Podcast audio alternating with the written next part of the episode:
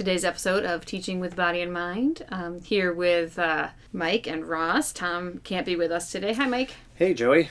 Hello, Ross. How are you today? Joey, I'm doing well. That's good. That's good. Well, uh, too bad Tom couldn't be here with us. Um, so this is a continuing installment in our uh, origin stories, if you will, of how uh, this little group came to be, our big body group, as as I call it. We're also telling just sort of the stories of how we individually got interested in the topic of, of big body play. So um, my uh, interest in the topic uh, stems mostly from when I first began teaching, which is going like 13 or 14 years ago now. Um, I was finishing up my grad program at the U with Ross, was starting my t- teaching just two days a week out at Dodge. And I had some colleagues out at Dodge who uh, I would be out in the playground and watching, and they were. Um, they would be wrestling uh, with the kids, uh, you know, having having the kids wrestle each other, and they were wrestling with the kids, and uh, sort of watching from afar. It's all just new to me. I'm just sort of in over my head, new teacher, and uh, just sort of like that looks that looks really interesting. I don't really understand. I mean, I understand. uh, You know, like I'm a little, I'm a little nervous about what they're doing, but I'm also really fascinated. Um, certainly, I played like that as a kid. You know, walking all over my dad and doing obstacle courses in the backyard and that kind of thing. But to see it in a school setting was a little like, huh. And at the same time, again, being a new teacher, it sort of having grown up shockingly as a girl, you guys might not know that, but um, you know, not spending a lot of time playing quote unquote boy games. I had all these little boys who were just like constantly. Back then, I remember these. They were Transformers, and they were just con- they're going into Transformer mode and Spider Man. I have to say, I didn't.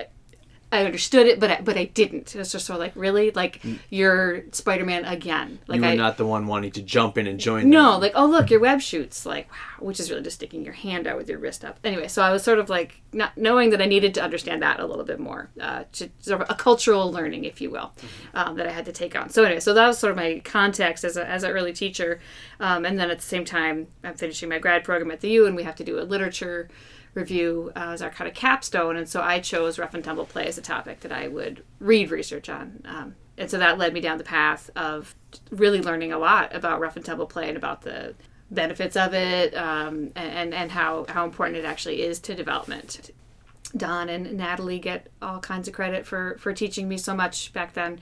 Um, and then eventually starting the, that wrestling with, with the kids and even like, okay, like shooting my own webs, trying to realizing that t- striking Right. those poses actually makes you feel powerful. Something I didn't really understand until I actually tried it on my own. Like, or you know, moving like a robot makes you somehow feel different this in your is happening body. around the house. You're talking about around the house on your own. Oh yeah, just watch out! Right. I'm gonna get you. No. A little bit of that. No, more with the kids. Like, okay, tell me what to do. Learning from them and, and, Yeah. and understanding. Again, it's still not my preferred way of playing, but understanding because I tried it. And do you think because you were doing it more yourself, how did that change the interactive interaction levels with the children? I think it's similar to um, to something Mike talked about at some point a couple episodes ago. That by I'll say kind of validating a certain type of play, then the kids felt more comfortable. Um, again, just shooting webs, you're not really going to get into that much trouble. Imaginary invisible webs, um, but I mean, just that um, that kind of little bit of trust that does build that, that relationship that that builds when you when you're actually honoring their play and, I and making like- an effort to understand it. The first time I do like with certain kids with the Transformers, and I suddenly do it, there's this at first a look of like, is this for real? Right. And you then know like, about you know about Right. this too. you know, Right. yeah, and then it's like, oh, okay, we're in on this together. Right. Well, and then especially they, Transformers was sort of like some level of my generation. So like, you know, there's Yeah. a song. They're like, oh my god, she knows that song. Or I went out of my way to learn some of the lyrics to the Spider-Man song. You know, that kind of stuff. And they're like, whoa, lady. Um, so yeah, but I think to your point, joining in, I think uh, for the kids who were playing, it made them feel a little more trust of me. Um, I think that that that did happen. Yeah. Um, and and I just felt better understanding a little bit more about what they were doing um, for a couple of years after my capstone project and after experimenting this way at work, there's a couple presentations we sort of take the show on the road and talk about wrestling at local conferences and, and at the national conference at some point. I don't remember when. And my big uh, point this is actually fun. You will actually feel better when you get this kind of physical release, and it will really hasten your bonding with your students. I mean, you're actually mm-hmm. having, you know, really close physical contact with them. And with the students who often teachers don't exactly. bond with. exactly. I mean because part of my what i actually had so much trouble finding and maybe it's there now this is because this is going back like i said like 13 years or so I was actually really interested in finding research on the role of touch in development. Yeah. Right. Um, and that was really hard to find for for like a teaching kind of situation. You know, there's some probably neuroscience stuff, but really, really not Yeah. that much. And I know Frances eventually did write that book about it because she found the same things. Like Yeah. you, have to, you have to talk about Essential touch, touch. right? Yeah. Before you can talk about And what she told me was that she play. wanted to write big body play and realized she needed to write essential touch first right, in order for people to right. kind of take big body play seriously. Right, and I'm, Mm-hmm. I'm glad that she she did because I mean again the research just wasn't quite there. I mean it's sort of like Right. intuitively I feel strongly that touch is an important part of of, of human relationships, but it was kind of hard to find that, Yeah. and certainly in teaching we don't Right. always talk about that. Yeah. But anyway, so so the big body play was another avenue to have that kind of close physical contact. Again, with my perspective as a woman, I think so much of it is also like sometimes it's wrestling, but think about girls. Sometimes it's just like tickling, or even just like you know really big hugs, um, and that kind of and, you know just that kind of physical closeness is its own kind of play. And then fast forward to sort of the last three years or so, uh, when this group started uh, meeting in town, and uh, word was out on the street that I was interested in big body play, I guess. Anyway, so one thing led to another, and I got invited to, to join in. And um, it was exciting to pick the topic back up again with people who knew more than I did, you know, the research that other people that's happened since then. All the other ways that it touches on our teaching practice have really fascinated me. The conversations that we get into as a group about um, you know, trusting your students, trusting yourself.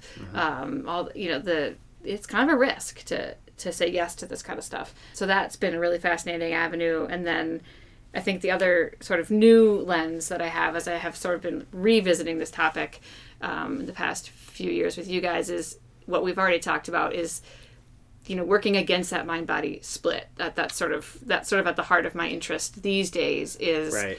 who are we to ask somebody else to stop something that's happening in their body and you know w- would you do that to an adult you know um, just the ways that we kind of disrespect um, children's bodies but also the ways that we as a culture would prefer that we were just a bunch of brains walking around in jars going back to your pursuit of touch and trying to find research on that that again it's one of those it seems like there's not a lot of research because it'd almost be a kind of a no-brainer but even for new new babies Yeah. we're not just leaving them there we're snuggling we're we're, we're Right. holding we're being close there's a lot of touch that often happens and we know that's great for development and we know if they don't have it, it's not good. I mean, that's Exactly, you know that that, that's the one that thing you can find in the research is put the baby in the little isolette and Yeah, there's the negative research Yeah, or whatever you call yeah. it. The, yeah what happens when it's not there. with infants who are preemies and stuff like that. They learn that. Yeah, and so that we again it's it's it's there but we continue to come on either disregard it or separate it from well no but now that they're three or four we need to get those brains ready to start reading right. When our kids are sitting together at group time and they're touching each, you know, one's arms around another, or even if they're just kind of pawing at each other, but it's not like a problem for neither one of them, we tell them to stop. yeah You know, Right. it's like, well, but the, I mean, assuming everything's Yeah. going okay, they kind of get to decide, right? Right. I mean, and maybe not everybody does, but I feel like you know, hands to yourself is is Yeah. this mantra. Um, I understand why, but Yeah. at the same time, uh, not letting kids think about what they want and what they don't want, and yeah, I'm it seems like a rule like a that is like now. But going to this idea that rather than having us actually negotiate real life situations, let's just stop the potential of a situation happening. I think, and that's to me that thing of like no touching. Like I'm thinking, I you know have this kid who used to be in my class. Now she's in first grade, but is upset at her school. She's not allowed to hold hands with her friends. for serious, Yeah, Wow. well, because it could lead to fighting. You never know. Yep. Human affection doesn't stop ever. Yeah. You know what I mean? Right. And, I, and I understand there's like well, then I always think of the lines lens, you get to, you know, lines you. But yeah, I know we have to wrap up today's conversation, but I also think of the lens of how long kids are in often structured programs, whether it's school and then after school care or child care for a full day, you know, and and then you put that lens on of like, okay, yeah, it's not appropriate for school, let's say, but okay, how many hours of a day is a kid in that setting? And that really Yeah. changes how you should set up your rules Right. Yeah. about that too. I mean, mm-hmm. so anyways. well i think it, it, there's just that other piece too that there is disruptive wrestling and touching Oh, at group yeah. time and Right. so we know Yeah. that and we want to honor recognize Yeah. that there's that again it's not we that's often in our presentations there's this question of a free-for-all like well you just let them do it at whatever Right. they want whenever they want and of course not but you know, you've got to establish, and it, I think it comes back to the relationships, the social piece, Yep. the emotional piece, that coming together. And I'm going to trust that you can sit there, but if it's getting to be too disruptive, well, then we're going to find some new spaces to sit. And then I feel like a jerk because it's like, oh, here is the highlight of your day sitting next to your friend and kind of being a wacko together. Yeah. You know, I mean, sometimes I'm like, who cares about my book? You guys are like, Right. so That's you know, important. Yeah. so elated doing anyway. So that's Yeah. that's another topic. But um, you know, sometimes you do have to listen. To get back to sort of the origin aspect of it, these regular hangouts that we have where we talk about it, it's been a very fulfilling way for me to enhance my teaching practice, and so it's it's always awesome to just because you start with one thing and whoosh, Yeah. there you go. and Yeah. hence why this podcast has come about and we're going to hopefully share those conversations those questions and you know because we thought why not just put these down so other people can listen or join as well Uh, anyways, that's where we should wrap up for for today. So thank you for listening to today's episode of Teaching with Body in Mind, and thanks for being here, Mike Yeah, thank and you. Ross. thanks Joey See you next time. Thank you for listening to Teaching with the Body in Mind. We'll be back again next week with another episode. Music is by Big Wheel Popcorn.